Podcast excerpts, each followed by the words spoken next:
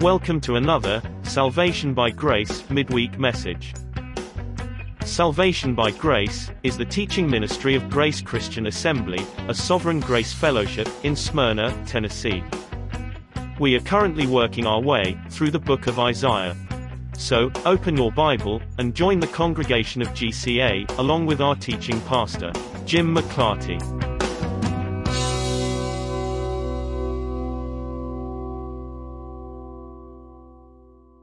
Next Wednesday is the day before Thanksgiving. Now, I know this year people are not going to be as prone to travel, especially considering all the COVID regulations that are out there.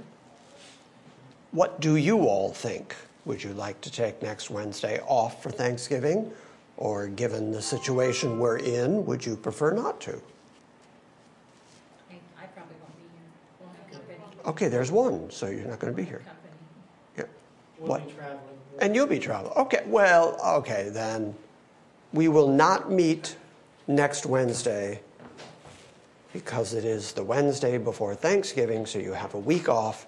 So go enjoy that most American of celebrations and give thanks anyway, despite the COVID regulations. And uh, I, I like Thanksgiving. I've made videos about it and I've written articles about all the way back to George Washington declaring a day of thanksgiving to God, very specifically, that it is supposed to be a day set aside for all Americans to thank God for his singular providence. I like Thanksgiving. Give thanks to God, eat some food, see your family. It's a good thing. We are in Isaiah chapter 21 tonight. One of Isaiah's contemporaries was the prophet Amos. And when we were working our way through 1st and 2nd Kings, we were also plugging in the various minor prophets in particular, just so that we understood where they settled historically in the succession of kings in Judah and in Israel. The book of Amos starts with a reference to Uzziah. That's one of the ways that we know that he is a contemporary of Isaiah. He had a much, much shorter prophetic career than Isaiah did. Isaiah spans his lifetime. Amos was about a day and a half. And so, big difference there.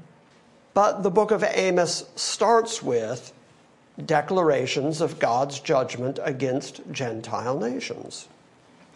Now, last week, as we were reading in chapter 19 and chapter 20 of Isaiah, I mentioned that these were prophecies against Gentile nations, and that those Gentile nations were under God's judgment despite the fact that they didn't have the advantages that Israel had. Israel had the law, Israel had the prophets, Israel had the covenants. But the Gentile nations did not. They did not have that revelation of God, and yet God was judging them. That same question came up four years ago when we were studying the book of Amos. And so I want to start by addressing that question again because I did get an email this week which asked the question Isn't it sort of intrinsically unfair for God to judge Gentiles who have not had the same revelation as Israel? I mean, Israel, yes, you should judge them because they have had the revelation, they've had the goodness of God, they have had the exercise of God in their midst, they've had God's deliverance out of Egypt, they've had God protecting them. There is therefore a greater guilt for Israel turning their back against God than there would be for Gentiles that are chasing after foreign gods who don't know the difference and to whom God has not revealed himself. That was the basic argument, but isn't that unfair? So I'm going to go back and revisit the same argument that I made four years ago when we were looking at Amos. Which argument comes from the book of Genesis? So even though you may have just turned to Isaiah 21, turn to Genesis chapter 8. We're going to read the end of chapter 8 and the beginning of chapter 9 because this is a very important moment. This is after God has flooded the earth, He has killed everybody. He has left eight people alive, Noah and his family, on the ark. Therefore, whatever God says to them is basically what He has said to all humanity. There are only eight people on the planet. He forms a covenant with them, and as part of that covenant, he lays out a requirement of them. And that requirement stands. I would argue that requirement stands to this very day, but let's look at the requirement, and I think you'll understand that humankind is not just guilty because of the Adamic sin not just because Adam sinned and became our federal head, and therefore we are all born into sin, but we are also actively rebellious. We have already been placed in a covenant with God where He has set out a standard, and the nations of the earth are all guilty before that standard. Which is why God can indeed judge the nations of the earth because they continue in their rebellion against the standard of God. Here, let's look at it. After the flood had subsided, Noah built an altar to the Lord. That's chapter 8, verse 20. And he took of every clean animal and of every clean bird, and he offered burnt offerings on the altar. And the Lord smelled a soothing aroma, and the Lord said to himself, I will never again curse the ground on account of man for the intent of man's heart is evil from his youth. That's the Adamic nature. Soon as men are born, they are born evil. And I will never again destroy every living thing as I have done. While the earth remains, seed time and harvest, in other words, the change of seasons, and cold and heat, and summer and winter, and day and night shall not cease. So God has made the promise that He's never going to again flood the earth and kill every living thing. Chapter 9 then starts, and God blessed Noah and his sons and said to them, Now, this is the beginning of God's agreement with the eight of them Be fruitful and multiply and fill the earth. And the fear of you, in other words, the fear of human beings, and the terror of you shall be on every beast of the earth and on every bird of the sky, with everything that creeps on the ground and all the fish of the sea into your hand they are given. In other words, you're the top of the food chain. Man has the ability to hunt and to kill all the other animals, and therefore the fear of humankind, the dread of humankind, is going to be on every living creature. Verse 3 Every moving thing that is alive shall be food for you. And I give all to you as I gave the green plant. So, green plants are good for food, and every animal that lives is food for you. But here's the caveat that God places only you shall not eat flesh with its life, that is, its blood. This is standard biblical doctrine throughout Old and New Testament that the life of anything or anyone is in the blood.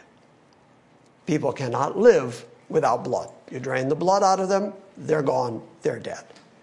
So God says, even when you eat a creature, you cannot eat them with their own blood. And surely I will require your lifeblood from every beast I will require it, and from every man's brother I will require the life of man. In other words, if a beast kills a man, I'm going to require the blood of the beast. But if a man kills a man, I'm going to require the life of that man. Okay, this is the standard that God is placing as his covenantal agreement with all humankind at this moment. There's only eight of them, but they are the progenitors who then fill the earth. Be fruitful, multiply, fill the earth. And here is your standard you can't eat flesh that has its blood in it.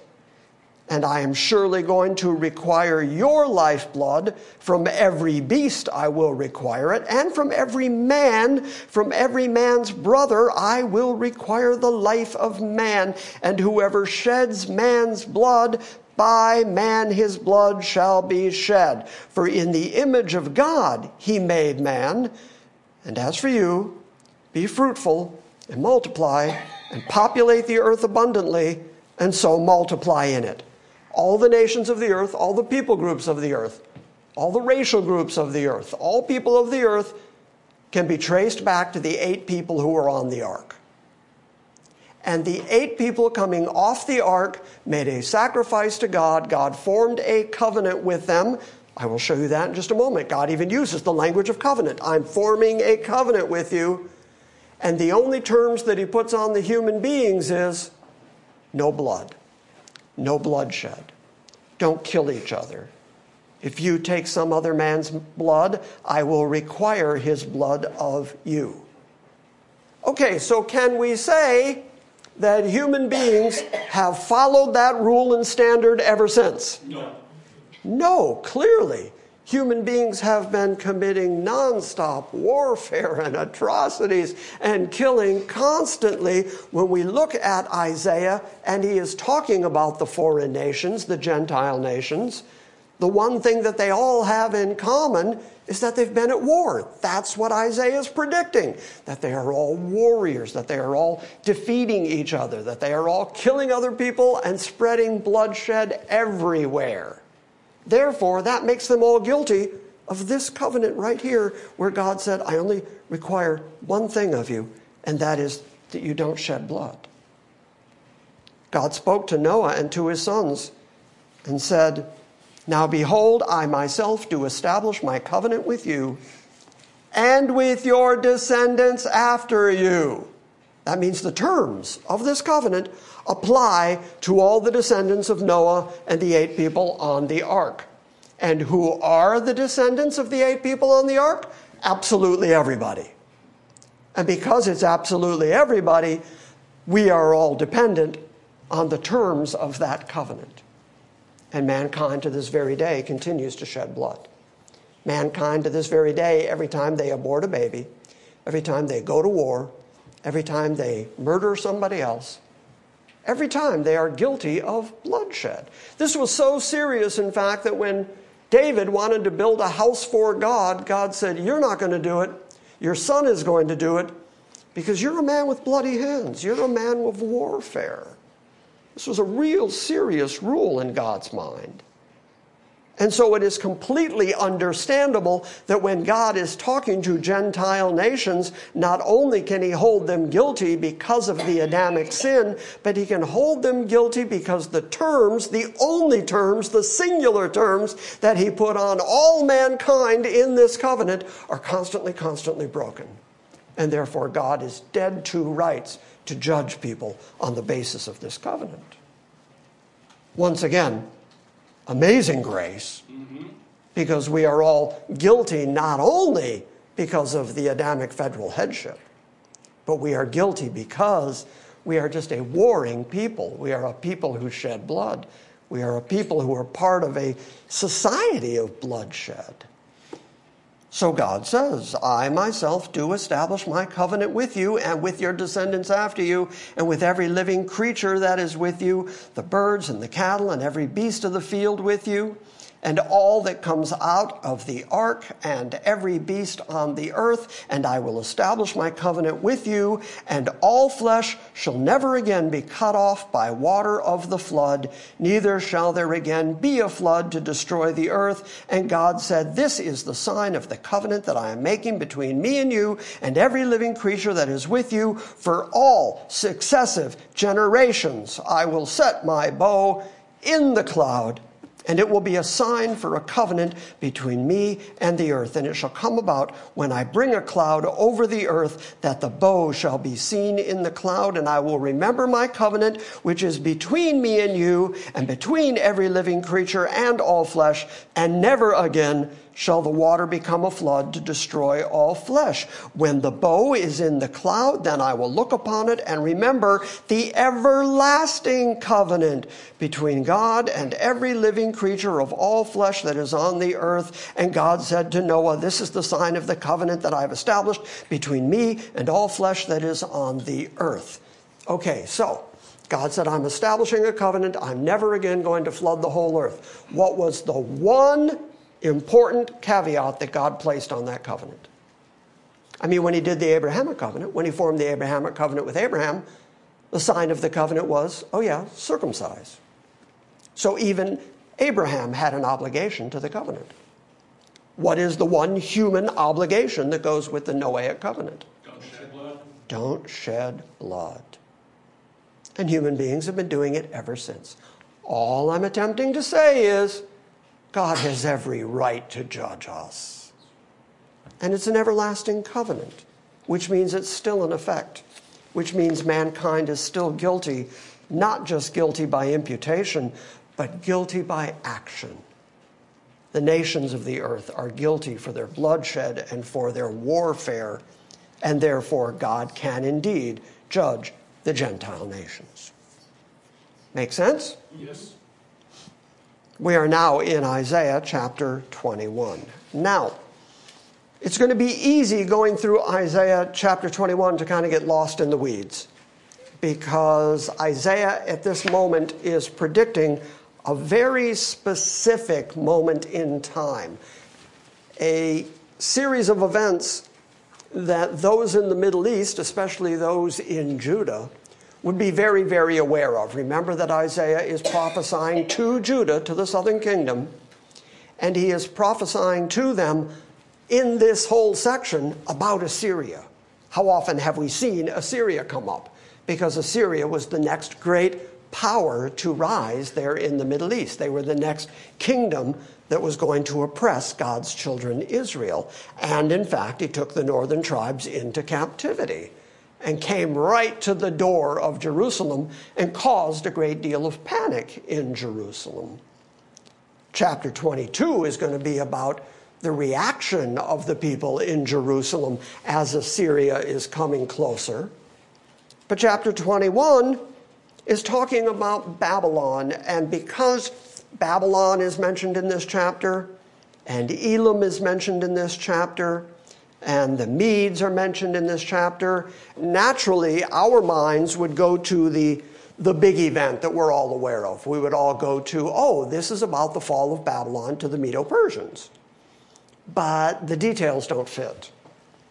To tell you my source, I'm going to read you just a little bit of historic fact out of the Bible Knowledge Commentary which says many interpreters assume that since Elam and Media and Babylon are mentioned, that Isaiah must have been referring to the fall of Babylon to the Medo Persian Empire in 539 BC. However, passages referring to the fall of Babylon in 539 indicate that it was something about which Israel was to rejoice because it would soon result in the return of the Jews to their homeland to rebuild the temple, to rebuild the walls. So that was really a good thing, and it had also been prophesied by Isaiah that Cyrus was going to allow them to go back. So they were actually seeing the fulfillment of the prophecies of God in favor of the Jews. So they'd be celebrating. But as you look through this chapter, what you see them doing is being terrified. You're going to see them hiding and hiding behind the city walls. And you're going to see them reacting exactly opposite to what God expected out of them. There was no repentance out of them. So, what you're going to see is that this fall of Babylon is terrifying. It's something to be feared. So, the very first verse of chapter 21 says, An oracle concerning the wilderness of the sea as windstorms in the Negev sweep on, it comes from the wilderness from a terrifying land. The commentary says that phrase, the desert by the sea, most likely refers to the area around the Gulf that we know today as the Persian Gulf, which would be the territory near Babylon. In Isaiah's previous oracles, he wrote a lot about the Assyrian incursion. As I have already mentioned to you, Assyria looms large here. And Assyria has conquered many of the countries of the ancient world. And so it has that same effect on, on Palestine. And in 722 BC, there was a Chaldean prince, Chaldean, Babylonian, there was a Chaldean prince from the Persian Gulf region whose name was Marduk Apal Edina, also called Merodach Baladan, because that's easier to say, apparently. He revolted against Assyria. And as part of his revolt, he captured Babylon. And then he was crowned king of Babylon. Elam, which is a nation northeast of Babylon, were in support of that revolt because they were also under the oppression of Assyria. So they were in favor of revolting against Assyria. And in 710 BC, Sargon was finally able to evict Marduk Apal Edina from Babylon. After the death of Sargon in 705, Marduk Apal Edina, along with the Elamite troops, revolted against Sennacherib. In 702, Sennacherib finally defeated him and defeated Elam and devastated the home area around the Persian Gulf. So Isaiah's prophesying about that event. Now, that event would be well known among the Middle East area. They would know, of course, about Assyria, and they would know about the crushing of Babylon. They would know about the destruction of Edom, and they would know about the armies of Sargon going into Israel and making their way all the way to the walls of Jerusalem and setting up camp against Jerusalem. They would know all that. We just don't know it because we're so many years removed from it but Isaiah predicts it, and even if you don't know the details intimately, all I'm trying to demonstrate is what he says in chapter 21 actually did happen historically. We can trace it in history, but it was all future to Isaiah. So Isaiah's prophecy of the future is accurate prophecy.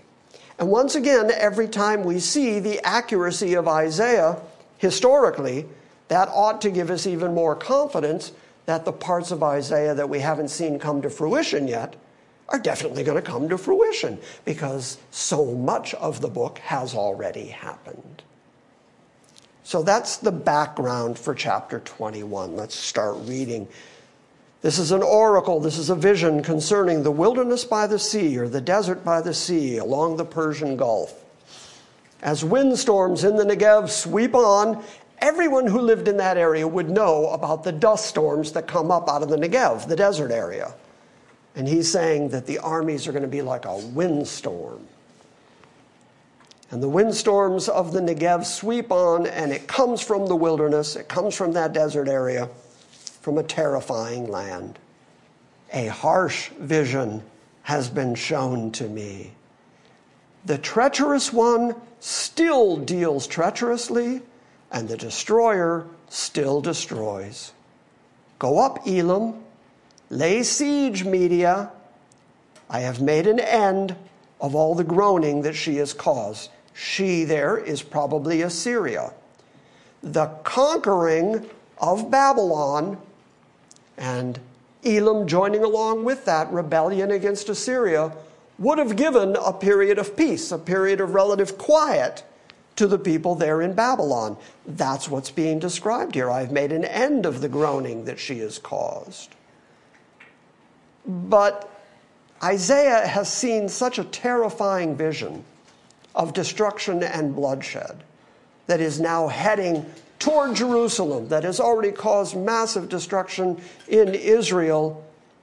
And he's not just a passive observer. He doesn't just see it and say, well, this is what I saw, and now the weather he's actually emotionally drawn into the vision. For this reason, my loins are full of anguish. Pains have seized me like the pains of a woman in labor.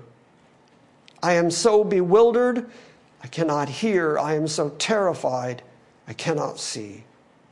So, this vision that he saw of that kind of destruction was so worrisome and so terrifying to him that it affected him emotionally to the point where he didn't want to see anything, he couldn't listen to anything anymore, and he was in pain in his loins, in his stomach, like a woman in labor. My mind reels, says verse 4. Horror overwhelms me. The twilight I longed for has turned for me into trembling. Twilight being the time of rest, the end of the day. Time to call it a night. Instead, I'm trembling in the night because of the vision that I am seeing. Because this is a vision of whole people groups, whole nations warring against each other, and massive bloodshed, and then wars that result from it, and then Assyria coming down on Babylon again and crushing them, and then destroying Elam, and then there's just this non stop bloodshed going on. And it causes Isaiah's mind to just reel. Verse 5 says, They set the table, they spread out the cloth, they eat, they drink. In other words, they're just assuming that every day is going to be like the next day. They're just assuming that their life of leisure and their life of food and their life of luxury is just going to go on and go on. But there's going to be this sudden destruction upon them. So he says, instead of doing that, rise up, captains, oil your shields. For thus the Lord says to me, Go, station the lookout let him report what he sees. When he sees riders, horsemen in pairs, a train of donkeys, a train of camels, let him pay close attention, very close attention. And then the lookout called, O Lord, I stand continually by day on the watchtower, and I am stationed every night at my guard post. And now behold, there comes a troop of riders, horsemen in pairs. Okay, so what was he told to go look for? Isaiah says, put a lookout and tell him to watch for this specific thing riders in pairs. When he sees that, have him report it. The lookout's up there day and night waiting, and there it is the very thing he was looking for horsemen in pairs. And one answered and said, Fallen, fallen is Babylon. Okay, so that's Assyria conquering Babylon after Babylon had rebelled against Assyria and had a brief moment of respite, had a brief moment of eating and drinking and setting their tables and thinking everything was well. And then Assyria came down on them the way that wind blows across an open desert, across the Negev. Suddenly the Assyrians are there. And as soon as the lookout sees riders coming in pairs, he knows the trouble's coming. And one answered and said, Fallen, fallen is Babylon. And all the images of her gods are shattered on the ground. In other words, all their gods, their pantheon of gods, couldn't help them. Nobody could stop it because this had already been prophesied by God. Oh, my threshed people, that is such interesting language. The NASB adds the word people so that you understand it. God is speaking to his people and calling them my threshed. In other words, when you take grain to a threshing floor, you separate it by beating it. And then you throw it up into the air so that the husk will blow away and the good seed will fall to the ground. But the area of the threshing floor is an area of refining through punishment, through beating. And God says his people are being threshed. And my afflicted of the threshing floor. After you fall, after good grain falls to the base of the threshing floor, it's because it has been adequately beaten.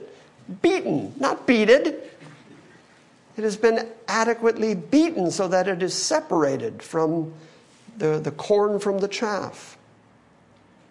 O my threshed people and my afflicted of the threshing floor, what I have heard from the Lord of hosts and the God of Israel, I will make known to you. In other words, I'm not making this up. I heard this from God, and God is going to punish you. God is going to thresh you. The oracle concerning Edom. One keeps calling to me from Seir which is just another name for Edom and the Edomites. Watchman, how far gone is the night? Watchman, how far gone is the night? In other words, when's it going to be daybreak?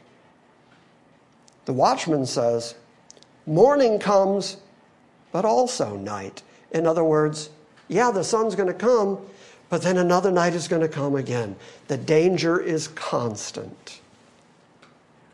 If you would inquire, then inquire. Come back again and ask. In other words, if you ask me again, I'm going to tell you the same thing. It's night, it's a long night. We might get some periods of day, but it's going to be night again. Bad stuff is coming our way. The oracle about Arabia. In the thickets of Arabia, you must spend the night. O caravans of the Dedanites. These are all cities, Arabian cities. Bring water for the thirsty, O inhabitants of the land of Tema.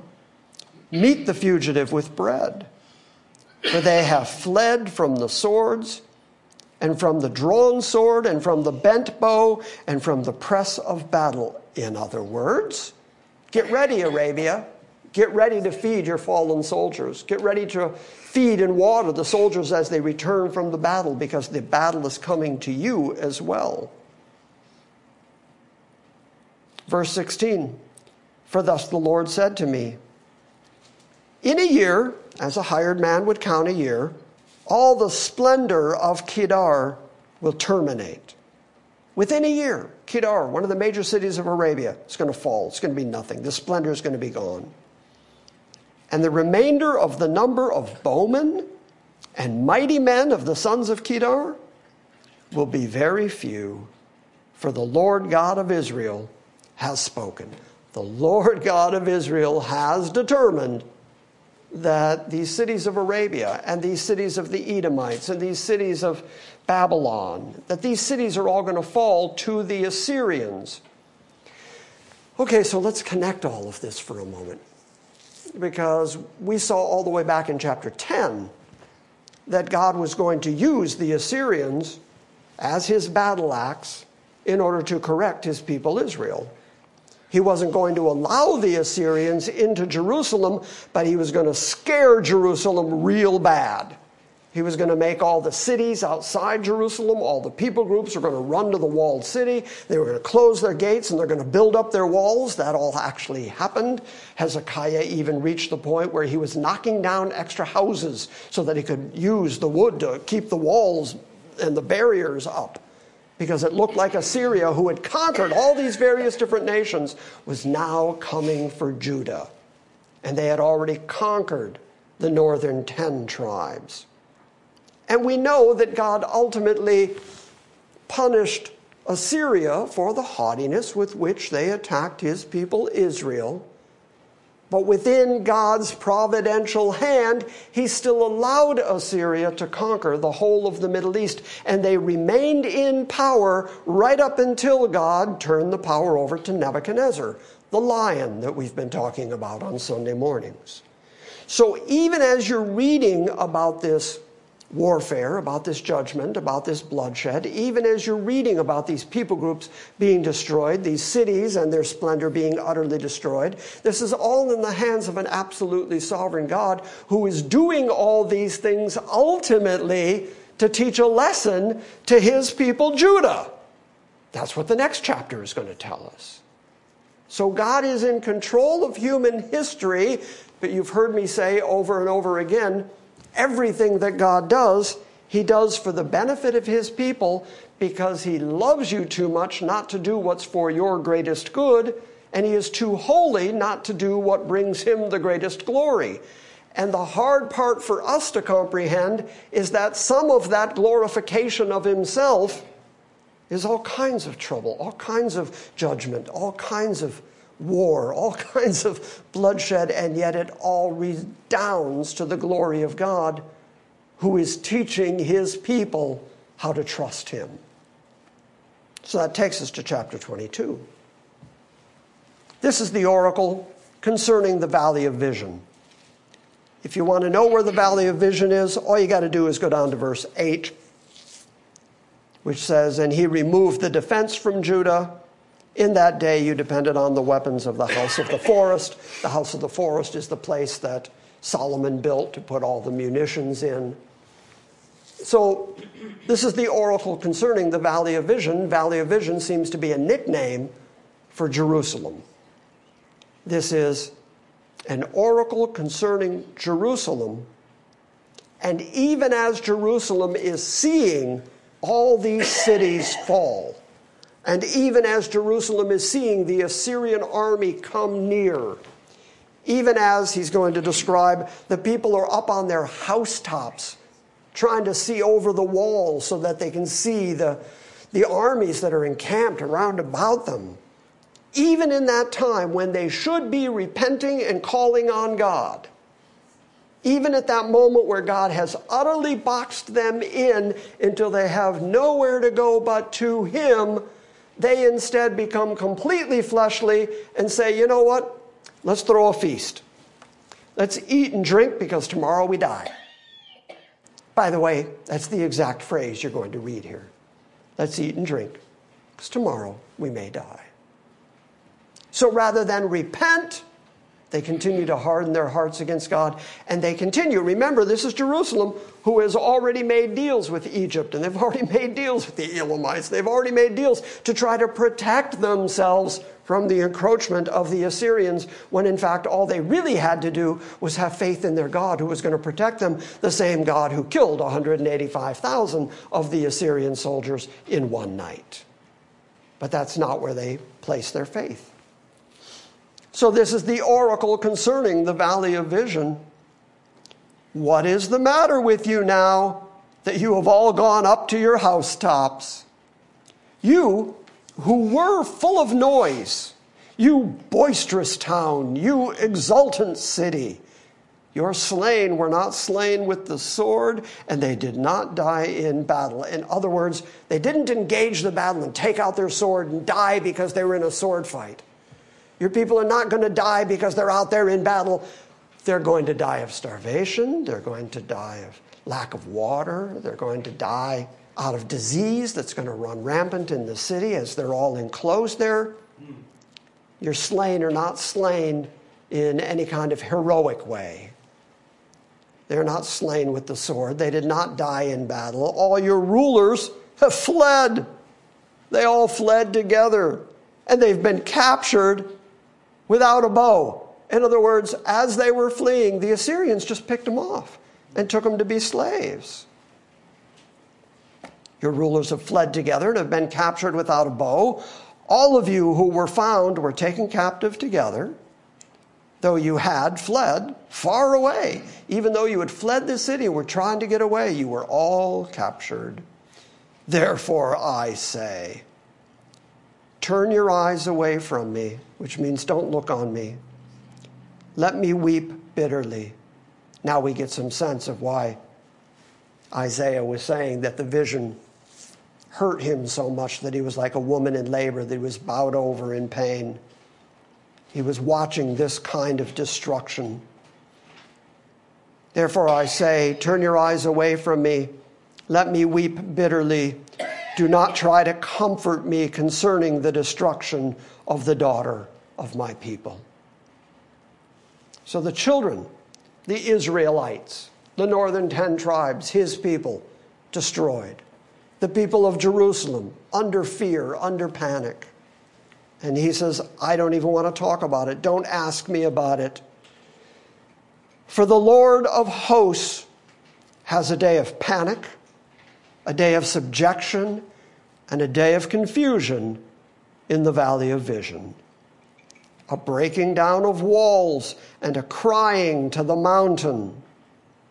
Elam took up the quiver with the chariots, the infantry, and the horsemen, and Kir uncovered the shield. And then your choicest valleys were full of chariots rather than full of wine, rather than full of vineyards all the valleys, the, the choicest land, were all full of chariots. They were surrounding the city, and the horsemen took up fixed positions at the gate. And he removed the defense of Judah. In that day, you depended on the weapons of the house of the forest, And you saw that the breaches in the wall of the city of David were many, and you collected the waters of the lower pool. That's probably the pool of Siloam. They were trying to collect whatever water they could get in order to sustain themselves during the time that the armies were right outside the wall at the very gate.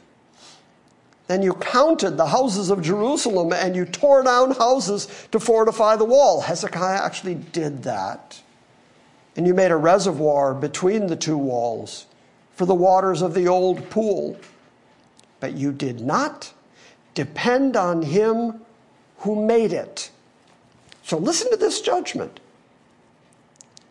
When he removed the defense of Judah, you depended, rather than depending on God, you depended on the weapons that King Solomon had placed in the house in the forest. That's what you thought was going to save you.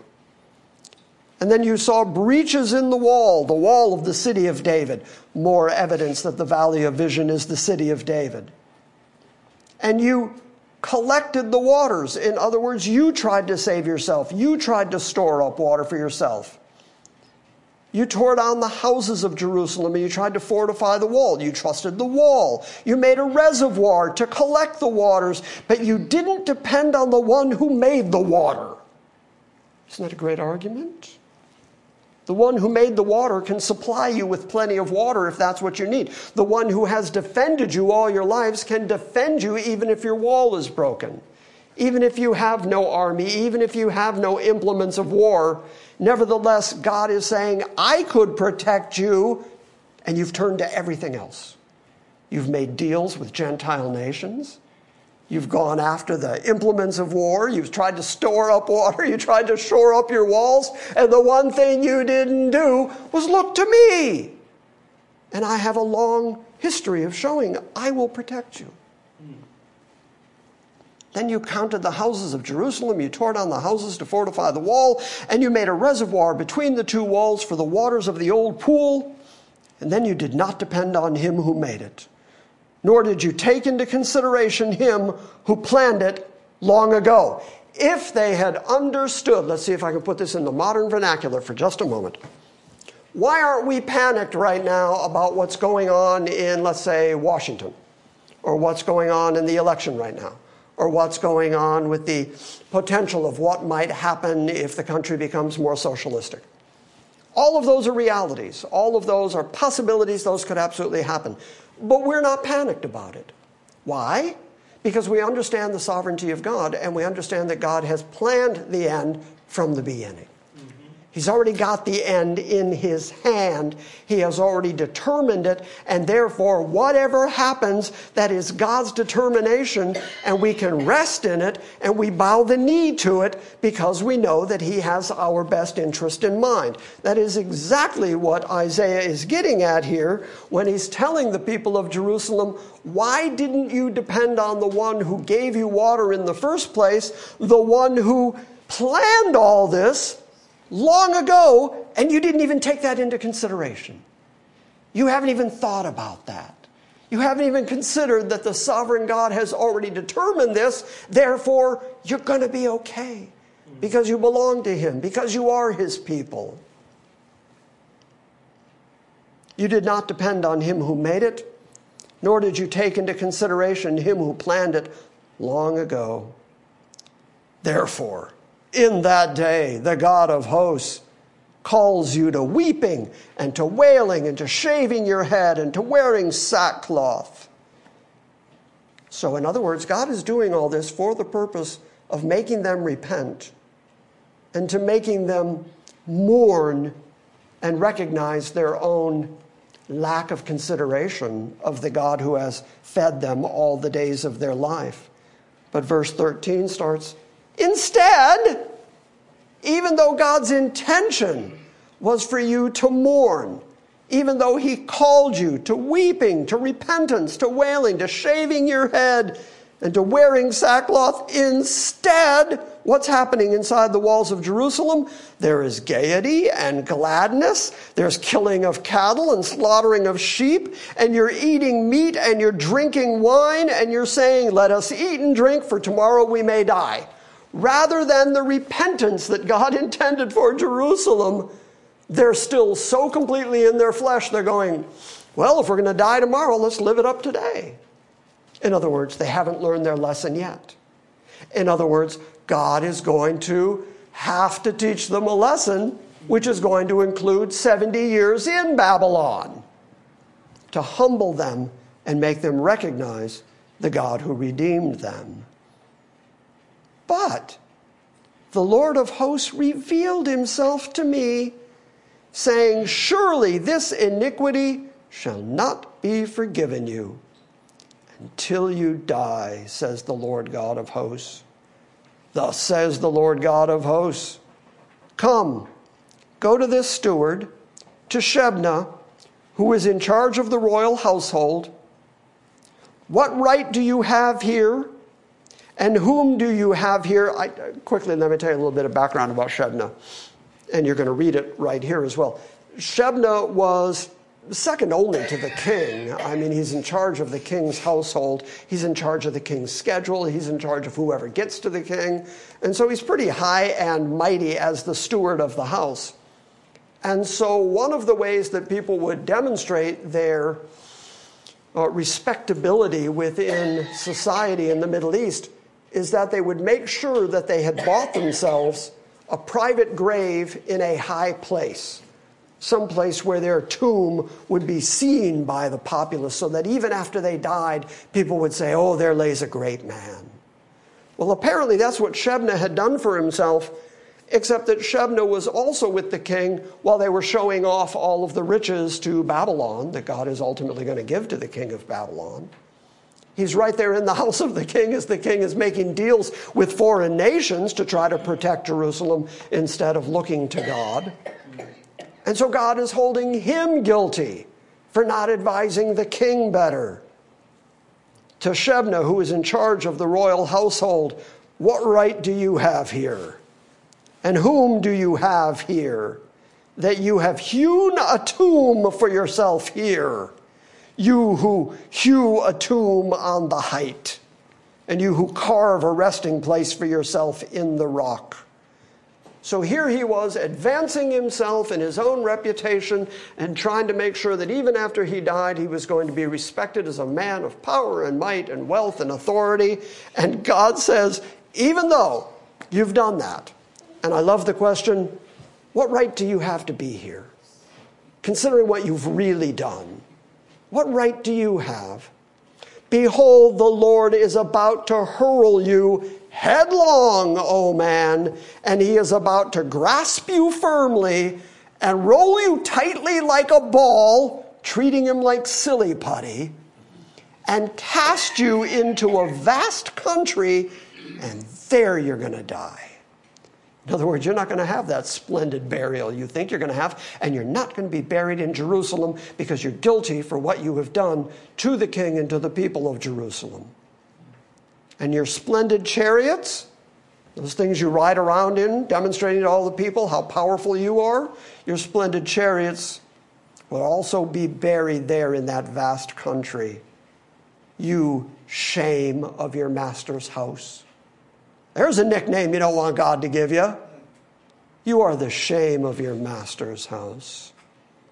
And I will depose you from your office, and I will pull you down from your station and then it will come about in that day that I will summon my servant Eliakim, the son of Hilkiah, and I will clothe him with your tunic and tie your sash securely around him.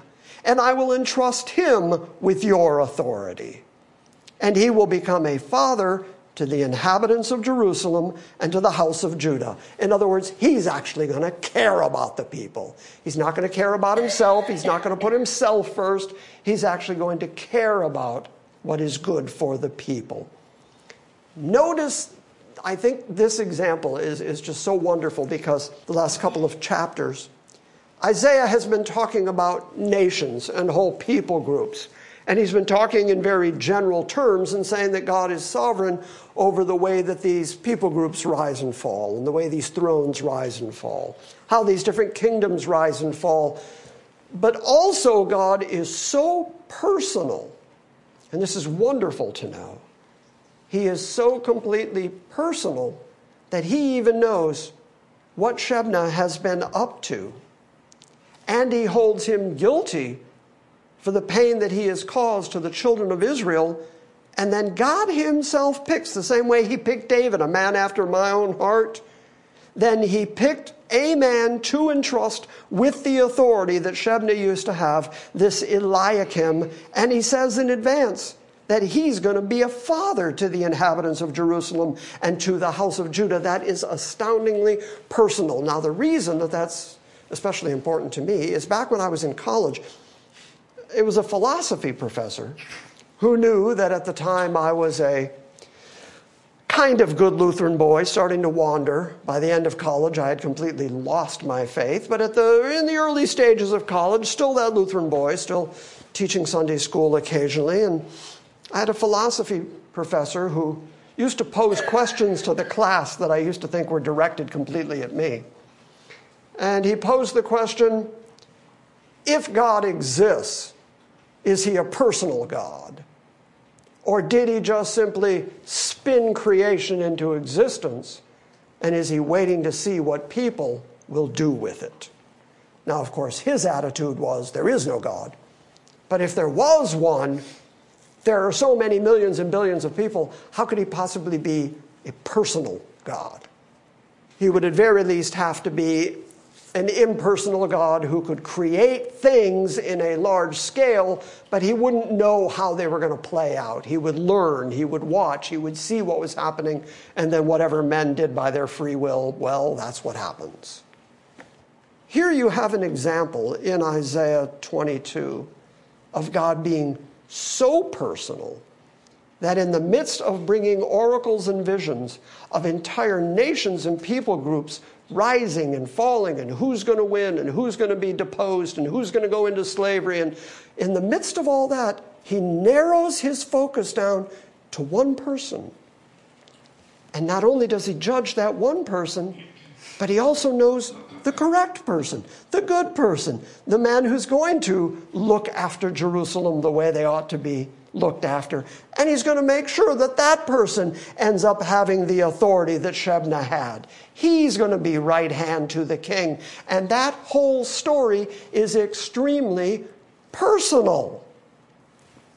The same God who, when he was in the wilderness in a burning bush, saw Moses and didn't just say, Hey, Hebrew guy, take off your shoes, spoke to him by name Moses. Moses says, Here I am. The same way that that God spoke in the night and said, Samuel. The same God who is so personally acquainted with Paul that he could say, Saul, Saul, why do you persecute me?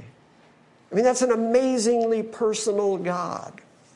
And I am so glad that even here, in this huge, expansive prophecy of nations and kingdoms and Middle Eastern history in advance, in the midst of all that, God reminds us yet again, and I'm completely personal.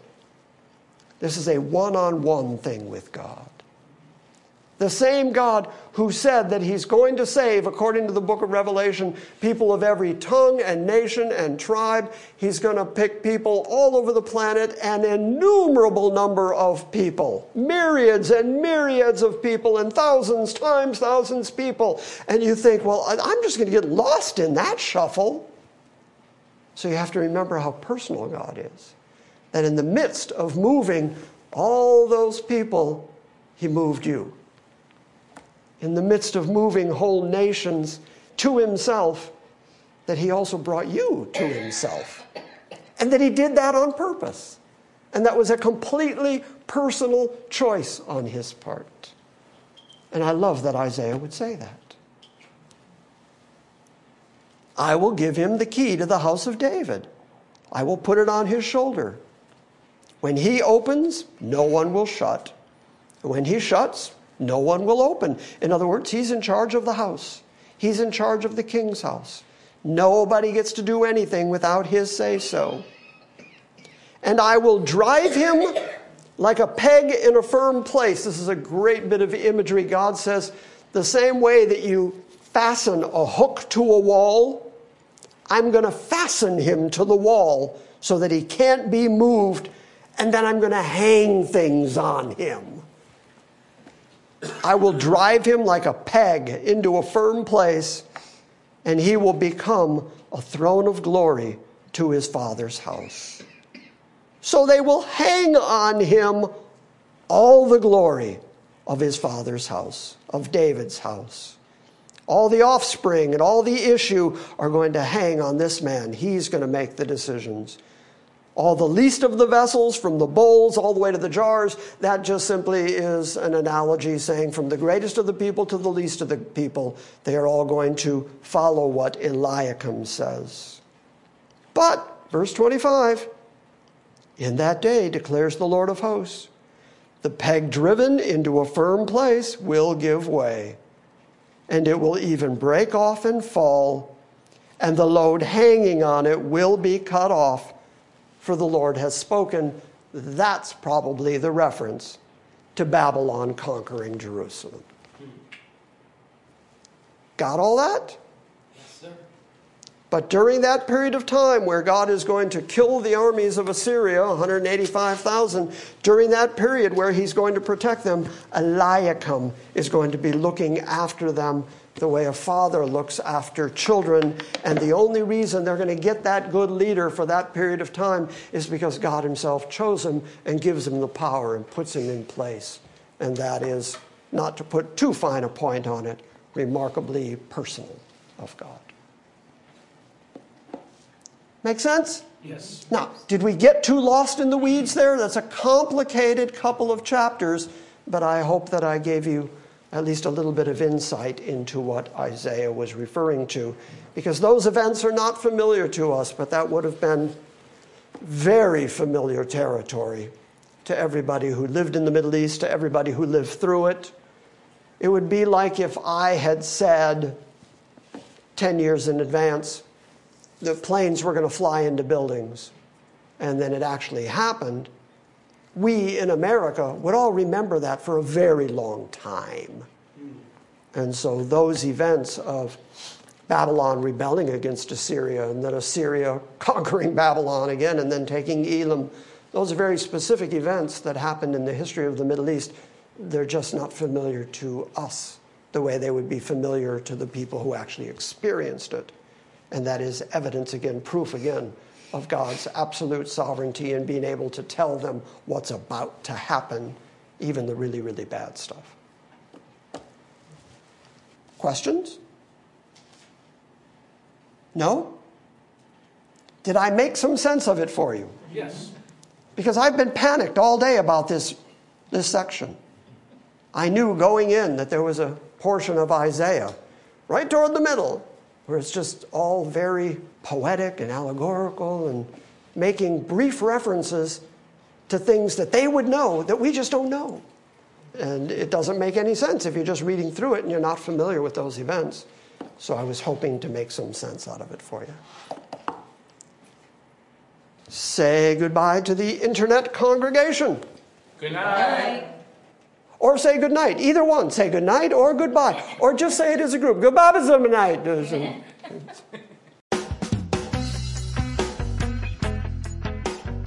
Thank you for listening to this week's Salvation by Grace midweek message.